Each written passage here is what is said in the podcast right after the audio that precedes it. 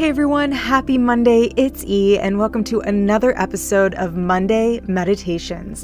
Today we're going to be meditating on our God's sovereignty.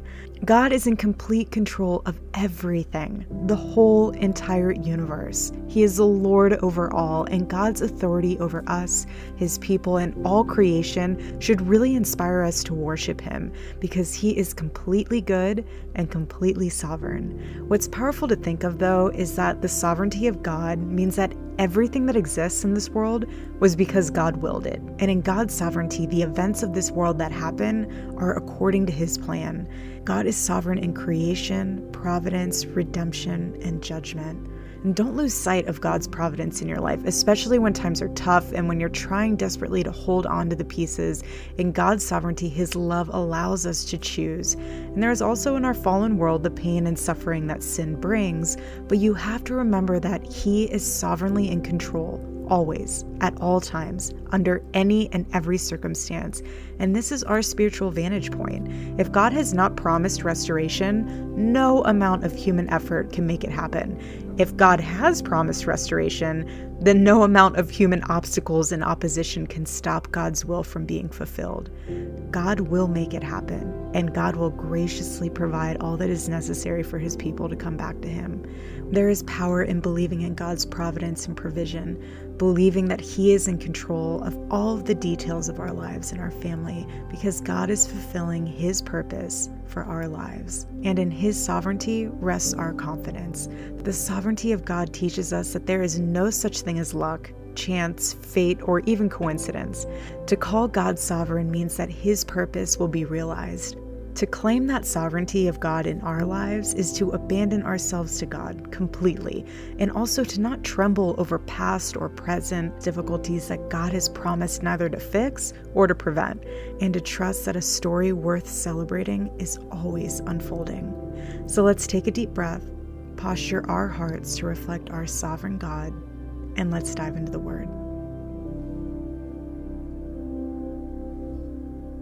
Psalm chapter 33, verse 11. But the plans of the Lord stand firm forever, the purposes of his heart through all generations.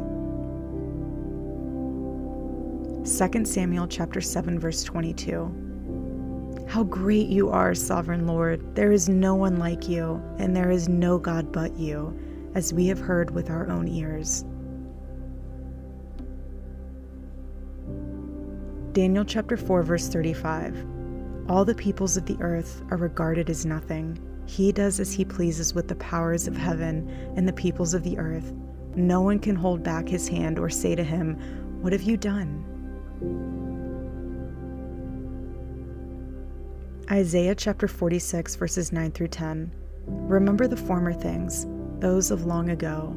I am God, and there is no other. I am God, and there is none like me. I make known the end from the beginning, from ancient times, what is still to come.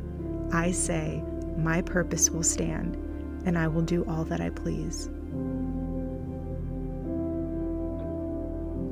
1 Chronicles chapter 29 verse 11. Yours, Lord, is the greatness and the power and the glory and the majesty and the splendor, for everything in heaven and earth is yours. Yours, Lord, is the kingdom you are exalted as head over all. Psalm chapter 115, verse 3 Our God is in heaven, He does whatever pleases Him. Job chapter 42, verse 2 I know that you can do all things, no purpose of yours can be thwarted. Revelation chapter 6, verse 10 they called out in a loud voice, How long, sovereign Lord, holy and true, until you judge the inhabitants of the earth and avenge our blood?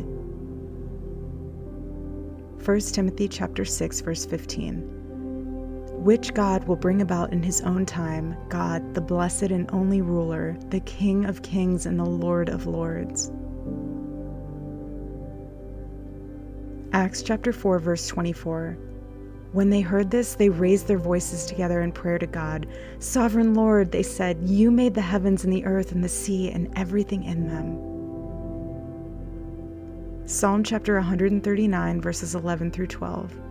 If I say, Surely the darkness will hide me, and the light becomes night around me, even the darkness will not be dark to you. The night will shine like the day, for the darkness is as light to you. Lamentations chapter 3, verses 37 through 39. Who can speak and have it happen if the Lord has not decreed it? Is it not from the mouth of the Most High that both calamities and good things come? Why should the living complain when punished for their sins? Ephesians chapter 1 verse 11. In him we were also chosen, having been predestined according to the plan of him who works out everything in conformity with the purpose of his will.